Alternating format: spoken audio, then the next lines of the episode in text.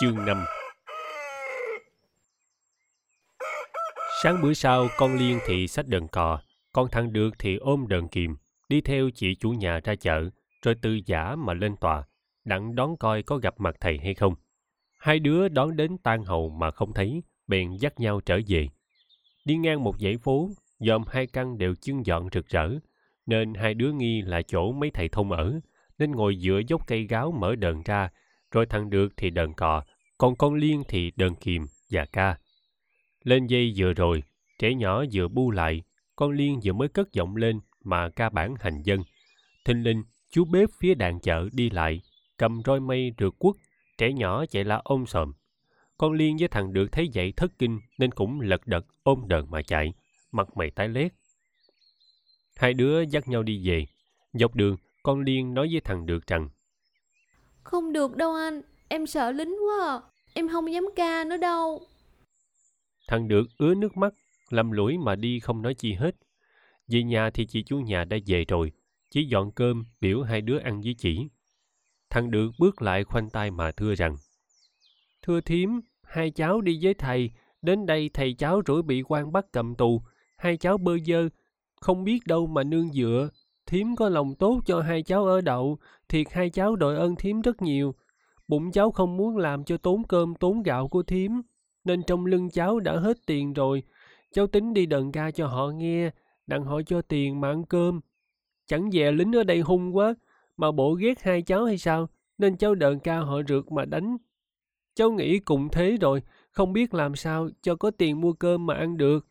Vậy cháu phải tỏ thiệt với thím, xin thím để cháu gánh đồ cho thím đi bán, rồi thím cho cháu ăn cơm. Tốn hao của thím bao nhiêu, chừng thầy cháu ra rồi, cháu sẽ xin tiền mà trả lại cho thím." Chị chủ nhà nghe nói động lòng, liền đáp rằng: "Hôm nay tao biểu bay ăn cơm với tao, sao không chịu? Lại bày đặt đờn ca làm gì? Ở nhà ăn cơm, bay ăn hết bao nhiêu đó mà ngại." Nói rồi mới biểu hai đứa lên ăn cơm với chị. Buổi hầu nào thằng Được cũng lên đứng trước cửa tòa mà chờ thầy Đàng. Lại hễ sáng thì nó xin gánh xoài ra chợ cho chủ nhà, mà chủ nhà không cho. Hai đứa ở đậu được 4 bữa, đến ngày thứ 5, thằng Được cũng trực tại cửa tòa như mấy ngày trước. Nó vừa tới đó thì thấy lính dắt thầy Đàng đi vô tòa, nó bèn chạy theo mà hỏi rằng: "Hôm nay thầy có ăn cơm hay không vậy thầy?" Thầy Đàng gật đầu rồi hỏi lại rằng: "Con Liên đâu?" Thằng Được đáp rằng: "Nó ở nhà." Thầy gật đầu rồi bước vô tòa không nói chuyện chi nữa được. Thằng Được đứng ngoài dòm vô một hồi, thấy mấy ông tòa mặc áo rộng đen, đầu đội mão cũng đen, ngồi nói với nhau. Một lát thấy chú bếp hôm nọ lên đứng thưa việc chi với tòa đó không biết, rồi thầy Đàng cũng lên đứng mà nói nữa. Thằng Được đứng coi gần 1 giờ đồng hồ, xảy có 2 người ở trong tòa bước ra, một người mặc đồ tây, một người mặc áo dài bịt khăn đen. Người mặc đồ tây nói với người kia rằng: "Ông đó bị kêu án nửa tháng tù, tội nghiệp quá ha. Ông nói tiếng Tây giỏi, ông cãi nhà sướng quá, mà cũng không khỏi. Chớ chi thằng cha bị đánh hôm đó, cha làm chứng cho ổng thì chắc tòa tha. Ngặt ổng binh nó, mà rồi nó đi mất, nên bây giờ ổng còn chứng cớ chi mà đối nại." Thằng Được nghe nói mấy lời nghĩ là họ nói chuyện thầy mình, nên mặt mày tái xanh, lo sợ hết sức. Nó muốn chạy theo mà hỏi thăm cho rõ ràng, xong sợ đi rồi, chừng thầy ra không gặp mặt thầy, nên cứ đứng ngoài dòm vô. Thấy thầy ngồi trong mặt buồn so một lát, ngó ra ngoài, thấy nó thì lại chau mày, bộ suy nghĩ trong trí lắm. Nó đứng vái thầm cho tòa tha thầy nó, đặng thầy trò sum hiệp với nhau. Nó lại tính, hễ tòa tha thầy nó rồi, thì nó xin thầy nó mau mau đi đến xứ khác, chớ đừng thèm ở Trà Vinh nữa. Nó đương suy nghĩ, bỗng thấy trong tòa người ta kéo nhau đi ra. Nó đứng nép một bên. Họ ra hết rồi, thì tới đó một tên lính dắt thầy Đàng với 2-3 người nữa đi sau. Thầy Đàng thấy thằng Được, liền lấy tay ngoắt nó biểu đi theo. Ra khỏi cửa tòa rồi, thầy mới nói với nó rằng: "Thầy bị kêu án 15 ngày tù, mà thầy tính cũng không kháng án làm gì. Vậy cháu dắt con Liên hỏi thăm đường mà lên Càng Long, kiếm nhà ông hội đồng 6, đến mà tỏ việc của thầy cho ông rõ, rồi xin ở đậu đó mà chờ thầy. bữa 18 thì thầy ra, không sao đâu mà sợ. Thằng Được nghe nói thì khóc mùi, nên thầy dặn nó không nhớ chi hết. Nó đi theo tới cửa khám, thấy lính dắt thầy nó vô, rồi khép cánh cửa sắt lại kêu một cái ầm. Không còn thấy thầy nói nữa thì nó đứt ruột nát gan, nước mắt dầm về, đau đớn không xiết kể. Nó thủng thẳng đi vòng theo vách tường chung quanh khám, dường như đứa dại đứa ngây. Đi đến trưa mỏi cẳng đói bụng, nó nhớ sực đến con Liên mới lần bước trở về nhà. Vừa tới cửa nó thấy con Liên đứng đó liền nói rằng: "Không xong rồi em, thầy bị án 15 ngày tù." Nó vừa nói tới đó, bỗng trong nhà có tiếng người đồng khóc, nó không hiểu là ai.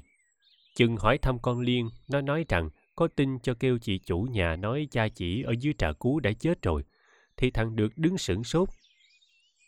Nó lật đật chạy vô hỏi thăm, thì chị chủ nhà cũng thuật y như lời con Liên mới nói với nó đó vậy.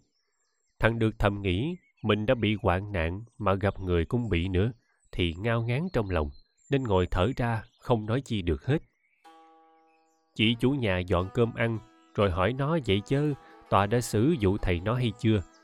Nó thuật chuyện thầy nó bị nửa tháng tù cho chị nghe, và nói ngày 18 thầy nó mới ra được. Chị chủ nhà nói rằng bây giờ chị phải về Trà Cú lập tức, đặng lo báo hiếu cho cha, và hỏi hai đứa ở nhà một mình có được hay không. Thằng Được nghĩ thầm trong bụng, nếu mình ở đây lấy cơm đâu mà ăn, và nếu biểu chị mua gạo để lại ở nhà thì phải mang ơn chị nhiều lắm. Huống chi chỉ trong nhà không giàu chi đó, mà lúc này chỉ lại bị tai họa như vậy, không lẽ mình còn làm tốn hao cho chị nữa. Nghĩ kỹ rồi, nó mới thưa rằng: "Thưa thím, hôm nay hai cháu mang ơn thím rất nhiều. Nay thím có việc nhà, lẽ thì hai cháu phải ở đây mà coi nhà giùm cho thím. Ngặt thầy cháu có dạy phải lên Càng Long mà báo tin cho anh em bạn của thầy cháu hay, bởi vậy cháu sợ ở đây không tiện." Chị chủ nhà nói rằng: "Không, việc coi nhà không có cần chi cho lắm. Nhà tao có của cải gì đâu. Như hai đứa bay mất việc thì phải đi, thì tao khóa cửa gửi cho lối xóm, họ coi chừng giùm cũng được." Ăn cơm rồi, chị chủ nhà coi trong nhà có món chi tốt thì dọn đem gửi cho lối xóm, còn thằng Được với con Liên thì gói mấy túi đờn. Thu xếp xong rồi mới xách gói ra đi. Chị chủ nhà khóa cửa rồi lấy ra 5 cắc bạc đưa cho thằng Được mà nói rằng: "Đường từ đây lên Càng Long thì xa, không biết bay đi tối có tới hay không. Vậy thì bay lấy mấy cắc bạc đây mà bỏ hờ ở trong lưng, đặng như kiếm nhà quen không được thì mua cơm mà ăn đỡ ít bữa." Thằng Được chối từ hoài, không dám lãnh tiền, rồi từ giả nhau ra đi. Lối nửa chiều, gió thổi lao xao, nắng đã dịu bớt. Đường Trà Vinh đi Vĩnh Long có nhiều khúc ngày bót, mà hai bên đường cây cỏ xanh tươi, dưới ruộng thì nông phu chỗ cày chỗ gieo, còn trên đường xa xa có một người che dù mà đi, coi bộ quẩn đãi lắm. Thằng Được tay xách vali, tay ôm cây đờn kìm, còn con Liên thì tay xách đờn cò, vai vác đờn tranh chậm chậm mà đi. Hễ mỏi cẳng mỏi tay thì để đồ giữa bên đường ngồi nói chuyện với nhau. Bỗng có một cái xe hơi chạy ngang qua bụi bay mù trời. Hai đứa lật đật đứng nép bên giữa gốc cây mà tránh. Thằng Được thấy trên xe phía trước thì có một mình người coi máy, còn phía sau có một đứa con trai chừng 9-10 tuổi ngồi mà thôi. Nó mới ước phải chi xe đó họ cho mình lên ngồi nhờ thì là khỏe khoắn lắm. Hai đứa xách đồ đi nữa, đi được một khoảng lại gặp một người ở trước mặt đi lại. Thằng Được bèn hỏi thăm coi đã gần tới Càng Long hay chưa. Người ấy nói rằng còn 9.000 thước nữa, nếu đi giỏi thì chạng vạng, còn đi chậm thì hết nửa canh một mới tới.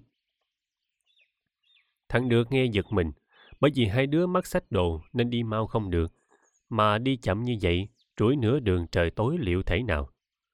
Nó bèn dây lại mà nói với con Liên rằng: "Hôm nay nhờ chị chủ nhà cho ăn cơm, nên 3 cắc bạc qua còn nguyên trong túi đây bậy quá. Hồi trưa đi ngang chợ, quên mua một ổ bánh mì đem theo, bây giờ lỡ tối giữa đường lấy gì mà ăn?" Nói như vậy rồi ngó con Liên thấy nó có sắc buồn, thằng Được liền nói tiếp rằng: "Qua tính như vậy em nghĩ thử coi có được hay không. Mình ráng đi tới xóm trước kia mình ghé xóm mua cơm ăn, rồi kiếm nhà xin ngủ nhờ đỡ một đêm nay. Sáng ngày mình sẽ đi nữa, chứ bây giờ trời đã gần tối rồi mà đường còn xa, qua sợ đi không kịp. Đã vậy mà thầy dặn lên kiếm nhà ông hội đồng gì đó qua quên tên rồi, qua nhớ có tiếng Càng Long với tiếng hội đồng mà thôi. Nếu lên đến đó ban đêm thì làm sao hỏi thăm được. Con Liên đã mỏi chân, xách đờn đã mỏi tay mà lại đói bụng nữa, nên nghe thằng Được nói như vậy thì chịu liền. Hai đứa lần tới xóm, thằng Được thấy giữa bên đường có một cái nhà lá tuy nhỏ mà cao ráo sạch sẽ, trước nhà có trồng bông trồng kiển, sau hè có trồng chuối trồng cao, ở nhà bếp lại có khói lên ngùi ngút. Nó bèn ghé lại đó, bước vô sân thì nghe trong nhà có tiếng người ca bản tứ đại cảnh. Hai đứa vừa tới cửa, có một con chó vàng trong nhà chạy ra sủa vang rần. Hai đứa sợ chó cắn nên đứng lại. Con Liên thì đứng nép sau lưng thằng Được.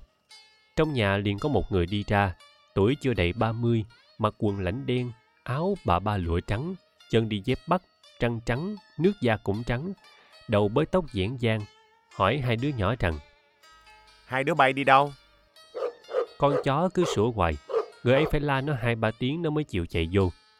Thằng Được hết sợ chó nữa, mới để vali với túi đồ xuống đất, rồi vòng tay mà thưa rằng: "Thưa cậu, em chẳng giấu chi cậu, em đi với thầy em, rủi thầy em có việc ở dưới Trà Vinh nên sai hai em lên Càng Long. Em tới đây trời gần tối rồi, mà nghe nói đường còn xa lắm, nên em ghé đây xin cậu làm phước, như ăn cơm còn dư, cho em nài đỡ một cắt, đặng hai đứa em ăn đỡ dạ, và cho em ngủ nhờ một đêm rồi khuya em đi." Bay nói bay đi với thầy, mà thầy nào đó? Thưa thầy Đàng. Thầy Đàng nào, ở đâu? Thưa thầy Đàng ở Cần Đước. Thầy Đàng đờn hay lắm phải không? Thưa phải. Tao nghe cậu ba nói ở Cần Đước có thầy Đàng đờn tươi lắm. Mà bây giờ thầy ở đâu mà sai bay đi đây? Thưa, thầy tôi bị tù dưới Trà Vinh. Vậy sao? Tội nghiệp dữ không? Thôi vô đây. Thằng Được với con Liên xách đồ vô nhà. Người ấy kêu vợ nấu cơm nhiều nhiều một chút, đặng cho hai đứa nó ăn với. Thằng Được dòm trên vách, thấy có treo đờn cò, đờn kìm, đờn tam, đờn gáo. Còn trên bộ dáng phía đằng trái lại có để một cây đờn tranh. Nó mới đem vali với mấy túi đờn mà để giữa vách. Chủ nhà thấy xách đồ đùm đề, bèn hỏi coi xách mấy túi gì đó. Thằng Được nói là túi đờn. Người ấy nghe nói chưng hửng rồi hỏi rằng: "Em biết đờn hay không?" Thằng Được chúm chím cười rồi nói với con Liên đều biết đờn cả hai. Chủ nhà bộ mừng quá, lật đật biểu hai đứa lên gián mà ngồi, hỏi đứa nào đờn cây nào, rồi mới lấy cây kìm đưa cho thằng Được, lấy cây tranh đưa cho con Liên. Còn anh ta chỉ cầm cây cò mà nói rằng: "Qua biết đờn mà sớm này không ai biết, nên không quà chơi với ai được hết. Mai gặp hai em, thôi đờn ít bản chơi rồi sẽ ăn cơm." Ba người đờn 4 bản bắt rồi mới quay sang dây quán. Thằng Được biểu con Liên vừa đờn vừa ca, chủ nhà đắc ý vô cùng. Mà người vợ ở sau bếp có lẽ cũng vui hay sao nên lên đứng mà nghe rất lâu. Đờn đến cơm dọn ra rồi mới chịu nghỉ mà ăn. Ăn cơm rồi nói chuyện chơi đến đốt đèn rồi ráp lại đờn nữa. Trong xóm, người lớn trẻ nhỏ tự tới nghe đông nức. Đờn đến hết canh 1, con Liên buồn ngủ quá mới chịu dẹp mà đi ngủ.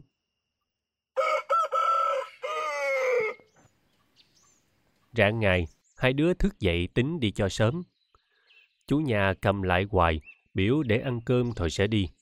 Chừng hai đứa ra đi, chủ nhà mới hỏi rằng: "Hai em lên Càng Long, mà lên nhà ai?" "Thưa, thầy em biểu lên nhà ông hội đồng mà em quên tên nên không biết hội đồng nào." "Ở Càng Long có một mình hội đồng 6, chứ có hội đồng nào nữa đâu." "Thưa, phải rồi, hội đồng 6. Vậy mà hôm nay em quên chứ." "Thôi, hai em đi đi, bận về ghé đây chơi nghe không?" "Dạ." Hai đứa đi đỏ mặt trời đứng bóng mới tới Càng Long. Chúng nó hỏi thăm nhà hội đồng 6 mà vào thì thấy nhà cửa nguy nga, giữa lúa rất to, bạn bè đông đảo. Thằng Được bước vô thấy thằng nhỏ ngồi xe hơi hôm qua đương đứng chơi trước cửa thì chưng hửng. Nó để con Liên ở ngoài, nó vô tỏ hết đầu đuôi chuyện thầy Đàng bị tai nạn cho ông hội đồng nghe, thì ổng chẳng có chút gì buồn mà lại buông lời nói rằng: "Thầy cứ làm bậy hoài, thầy ở tù thì ở, chứ tao biết sao bây giờ." Thằng Được đi dọc đường thầm tưởng ông hội đồng là anh em bạn với thầy mình, lên nói cho ổng hay cho ổng xuống Trà Vinh mà lo cho thầy mình khỏi tội. Mà nếu ổng lo không được thì ít nữa ổng cũng nuôi mình và cũng đi thăm thầy, chứ chẳng không. Nào về, cực nhọc em đến đây mà cho ổng hay, trộn nói xui xị như vậy thì còn trông cậy gì nữa. Thằng Được buồn, ý muốn dắt con Liên mà đi. Xong nó nghĩ nếu mình đi bây giờ biết đi đâu, nên cực chẳng đã nó phải ở nán lại coi ổng tính lẽ nào. Hai đứa để đồ ngoài hàng tư, rồi sấn bẩn trước sân mà chơi. Đến chiều trong nhà dọn cơm ăn, mà không thấy ai ra biểu ăn cơm. Lúc chạng vạng tối có một người đàn bà, đầu bịch khăn trùm, áo xăng ngang lưng, trầm chổi ra quét sân, thấy hai đứa liền nói lớn lên rằng: Cơ khổ dữ hôn, hai đứa nhỏ hồi trưa đến bây giờ còn đây mà bầy trẻ ăn cơm không kêu nó ăn chứ. Vậy đi em, đi vô ăn cơm với bầy trẻ kia kìa. Thằng Được không muốn ăn chút nào, ngặt nó sợ con Liên đói nên cực chẳng đã phải đi ăn. Vô nhà bếp, thấy 5-6 tên bạn đương ngồi ăn cơm. Người đàn bà lấy chén đũa đưa cho hai đứa, rồi biểu lên ngồi mà ăn. Ăn cơm rồi, người ấy lại biểu xách đồ đem để trên gián nhà sau, rồi vô đó nằm mà ngủ. Hai đứa nằm coi bạn bè giã gạo, ngoài sân mưa gió ồ ào. Trên nhà trên, đèn đốt sáng trưng, hai vợ chồng ông hội đồng giỡn với thằng con cười ngã nghiêng ngã ngửa. Thằng Được bị trời lạnh ngủ không được, nằm suy nghĩ cuộc đời mà chua xót trong lòng. Thiệt nó chẳng phiền trách ông hội đồng, song chẳng biết vì cớ nào trong lòng nó buồn mà lại giận lắm. Đến sáng, nó kêu con Liên thức dậy, rồi biểu nhỏ, biểu sửa soạn mà đi. Con Liên gật đầu rồi kiểm đồ đạc. Thằng Được nghe tiếng ông hội đồng nói om sòm trên nhà trên, nó mới lên thưa với ổng mà đi. Ổng lặng thinh, chứ không thèm hỏi đi đâu nữa.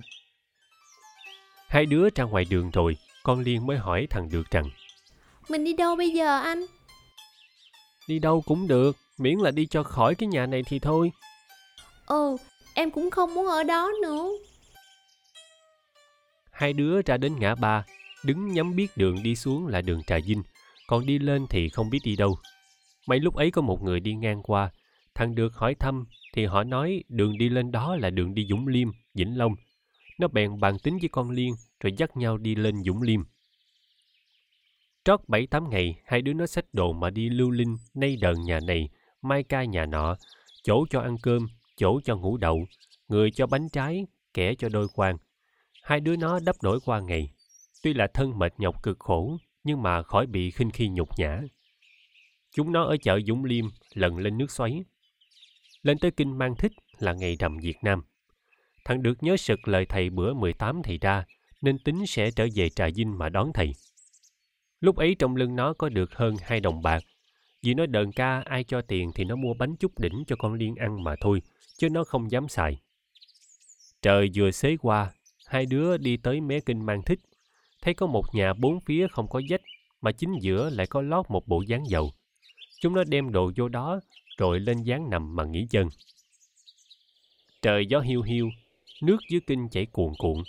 Ngó qua mé kinh bên kia, thấy có một chiếc ghe hầu 4 chèo, mui sơn xanh, đương đậu tại đó. Bạn lụi hụi, đứa tát nước, đứa nấu cơm. Một lát có một chiếc tàu dắt một đoàn ghe chài đến gần 20 chiếc, chạy ngang thổi súp lê nghe inh ỏi. Thằng Được hứng chí biểu con Liên mở đờn tranh ra, còn nó lấy đờn kìm, rồi hai đứa đờn ca chơi. Ghe đi ngang qua, ai nghe cũng đều ngơ chèo mà ngó.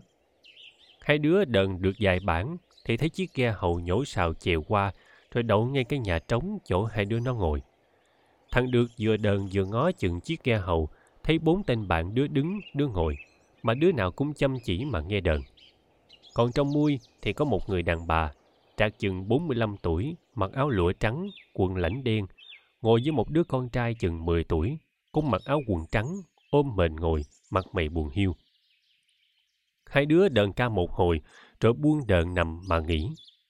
Người đàn bà ở dưới ghe hầu kêu tên bạn ngồi trước mũi, mà dạy việc chi đó nghe không rõ. Mà thấy tên bạn ấy lật đật, lấy tấm đòn giày, bắt lên mé kinh, rồi leo lên bờ. Hai đứa không hiểu có việc chi, nên lồm cồm ngồi dậy. Kế tên bạn bước vào mà nói rằng: Nè hai em, bà hội đồng nghe hai em đờn hay, nên biểu qua lên nói với hai em đi xuống ghe đờn cho bà với cậu ba nghe chơi một hồi, rồi bà cho tiền ăn bánh. Thằng Được nghe nói liền cười chúm chím mà đáp rằng: "Được chứ, mà bà hội đồng nào đâu đó vậy anh?" Tên bạn nói: "Bà hội đồng này ở bên Cần Thơ, đem con đi uống thuốc trên Sài Gòn." Thằng Được với con Liên xách Đàng rồi đi theo tên bạn mà xuống kia. Bà hội đồng thấy hai đứa lần tấm đòn giày mà đi xuống thì bồng con ngồi sụt vô trong, rồi kêu mà biểu hai đứa nó đem đợn bước ngay vô mui. Bà ngồi ngó hai đứa trân trân, còn thằng con bà thấy hai đứa lên dây đợn sửa soạn mà đợn thì trong lòng hớn hở, ngoài mặt vui mừng, chứ không còn buồn so như hồi nãy nữa. Hai đứa ngồi đợn, con Liên ca một hồi mệt rồi thằng Được tiếp mà ca. Bà hội đồng ngồi nghe rất vui vẻ trong lòng, mà nhất là thằng con bà cười hoài, dường như thổi nay mới nghe đờn lần thứ nhất vậy. Hai đứa đờn ca hơn nửa giờ đồng hồ. Bà hội đồng sợ nó mệt nên biểu nghỉ, rồi mở một cái tủ nhỏ, lấy ra một hộp bánh biểu hai đứa ăn. Con Liên mắc cỡ không chịu ăn. Thằng con bà hội đồng nãy giờ nằm đắp mền mà nghe đờn, thấy hai đứa không chịu ăn bánh, liền tốc mền ngồi dậy, lấy bánh đưa tới tay con Liên với thằng Được mà ép ăn. Hai đứa cực chẳng đã phải ăn, rồi thằng nhỏ cũng lấy mà ăn nữa. Ba đứa ăn bánh nói chuyện chơi với nhau, coi vui vẻ lắm. Bà hội đồng thấy con vui thì cũng vui trong lòng, mà lại thấy hai đứa kia ngộ nghĩnh, bà cũng động lòng thương nữa. Bà hỏi thăm coi hai đứa con ai, nhà cửa ở đâu. Thằng Được nói rằng nó gốc ở Gò Công, còn con Liên thì ở Bà Rịa. Hai đứa đi theo thầy qua Trà Vinh, rủi thầy bị quan bỏ tù nên hai đứa phải đi đờn kiếm ăn mà chờ thầy. Bà hội đồng nghe nói thì chưng hửng mà nói rằng: "Vậy mà qua tưởng hai cháu nhà ở gần đâu lối đây chứ. Té ra hai cháu không phải anh em ruột hay sao?" Thằng Được trả lời rằng: "Thưa không." "Bây giờ hai cháu tính đi đâu?" "Thưa, con tính trở xuống Trà Vinh đặng đón thầy con, vì còn có 3 ngày nữa thì thầy con mãn tù." "Tội nghiệp quá, mới bay lớn mà lưu lạc bơ vơ như vậy chứ." Thằng con bà hội đồng dây qua ôm bà mà nói rằng: "Má biểu dọn cơm cho anh và chị đó ăn với con má." Bà hung con và cười, rồi hối bạn nấu cơm riết đặng ăn, rồi đi cho kịp con nước. Cơm dọn ra, cá thịt canh rau một mâm dĩ dẹo. Hai đứa thấy vậy lật đật xếp đợn, rồi nói nhỏ nhau tính từ giả mà đi xuống Vũng Liêm cho sớm. Bà hội đồng biết nên cười mà nói rằng: "Khoan đã, để ăn cơm no rồi sẽ lên." Hai mẹ con ép riết, túng thế hai đứa phải ăn. Ăn cơm rồi, trời đã xế chiều, nước trúng rồng, mấy tên bạn sửa soạn chèo đặng lui ghe. Thằng Được với con Liên vợ muốn lên bờ, bà hội đồng liền móc túi mà cho hai đứa 1 đồng bạc. Hai đứa tạ ơn rồi xách đợn đứng dậy bước ra. Thằng con bà hội đồng ngó thấy liền khóc trống lên. Hai đứa đứng khựng lại đó không hiểu tại sao mà nó khóc. Còn bà hội đồng lật đật ôm con mà hỏi: "Sao vậy con? Con có đau bụng hay không?" Thằng nhỏ vừa khóc vừa nói rằng: "Tôi không chịu, má làm sao biểu. Anh với chị đó ở lại dưới ghe mà đờn ca chơi với con. Má, để hai người đó đi lên đây tôi đau nữa đó." Bà hội đồng lắc đầu mà nói rằng: "Biểu sao được con." Thằng nhỏ vùng tré lên mà khóc nữa. Bà hội đồng thấy vậy mới biểu: "Thôi, con nín đi, để má biểu nó đi theo dưới chơi với con." Thằng nhỏ nghe nói thì nín khóc.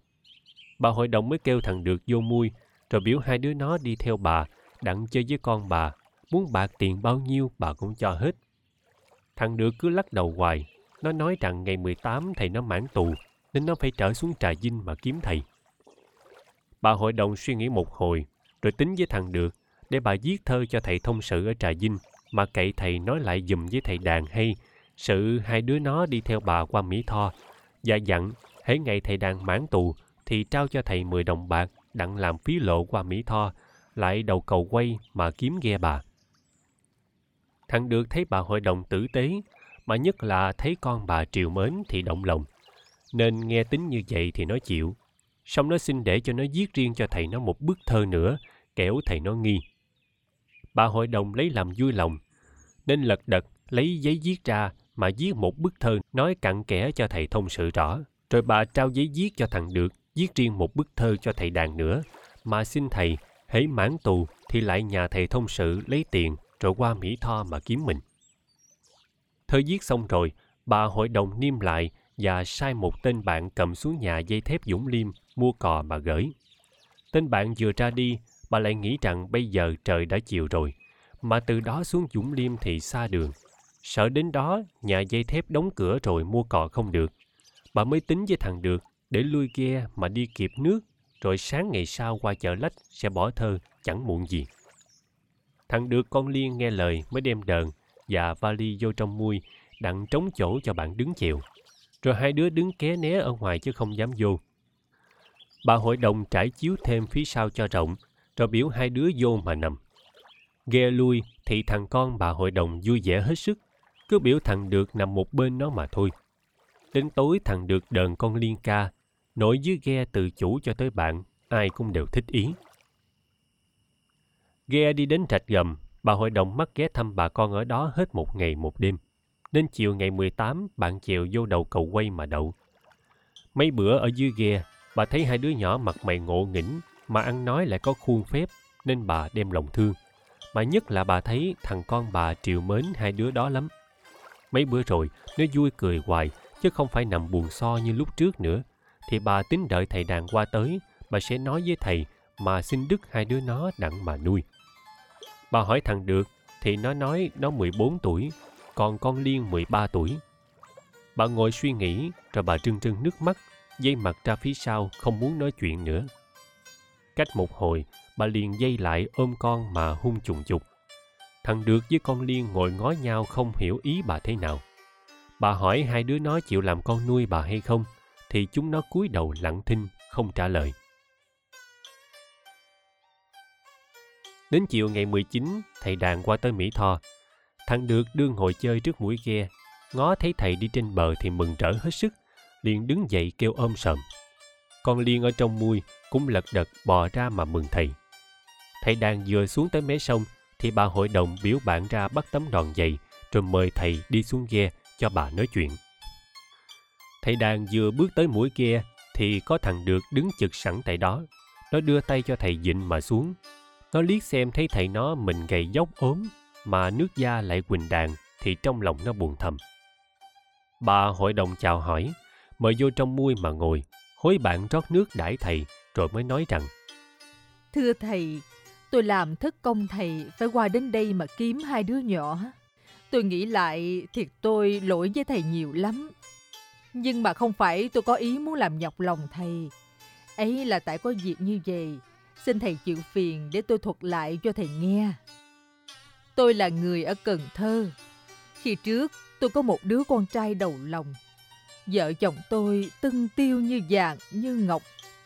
Thời chẳng may nên trời khiến đứa con lớn của tôi nó mất đi.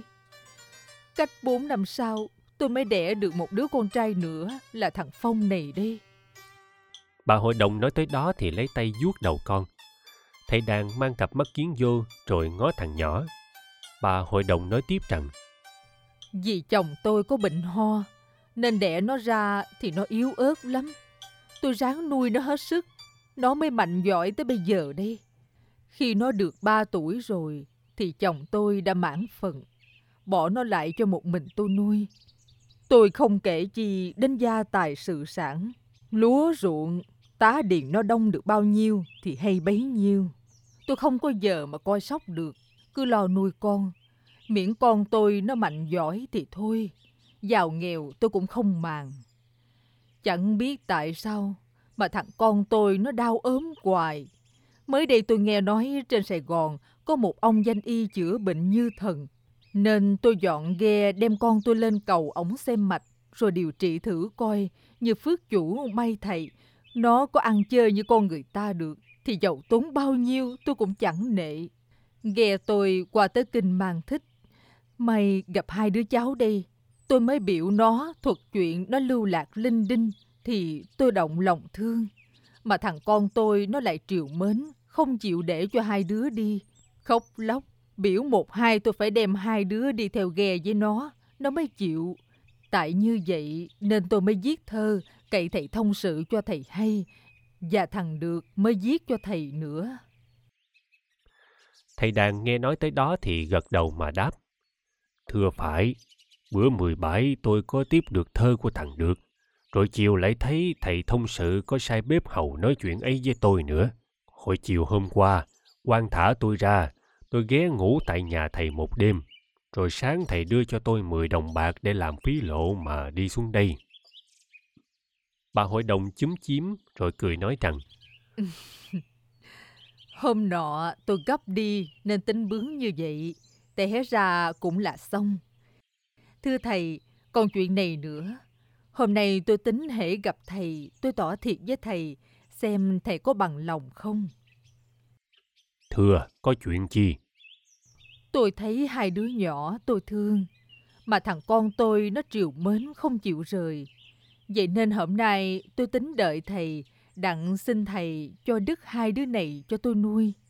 Trước là hai đứa nó có được sung sướng tấm thân, sau nữa con tôi có đứa bầu bạn cho nó vui lòng, hoặc mai ra nó hết bệnh hoạn nữa.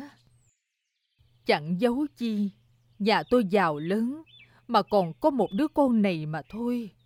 Nếu thầy cho tôi hai đứa cháu đây thì tôi sẽ sắm ăn sắm mặc cho chúng nó ấm no, rồi chừng lớn khôn tôi sẽ định đôi bạn cho bạc tiền, đặng chúng nó lập thân khỏi nghèo nàn cực khổ. Thầy Đàng ngồi ngó xuống mà suy nghĩ giây lâu, rồi mới ngước lên mà nói rằng, thưa bà, không được. Bà mới gặp hai đứa nó có mấy ngày đầy, mà bà đã đem lòng thương chúng nó. Còn tôi nuôi chúng nó hơn 4 năm nay, đã gia công mà dạy dỗ mọi điều, hữu hỉ với nhau khi nắng mưa ấm lạnh. Hả, tôi lại không thương chúng nó hay sao? Mà tôi nghĩ, bà nuôi chúng nó mà làm gì? Xin lỗi cùng bà, để tôi nói cạn lời cho bà nghe. Bà là một người đàn bà quá chồng. Bà có nhà tốt, bà có ruộng nhiều. Bây giờ bà xin chúng nó đem về, bà nuôi thì bất quá bà cho chúng nó mặc quần áo nhộn nha, ăn mâm cao đầy. Chừng chúng nó lớn khôn bà dựng vợ gả chồng, bà cất nhà ngói cho chúng nó ở, chia ruộng tốt cho chúng nó đứng bộ.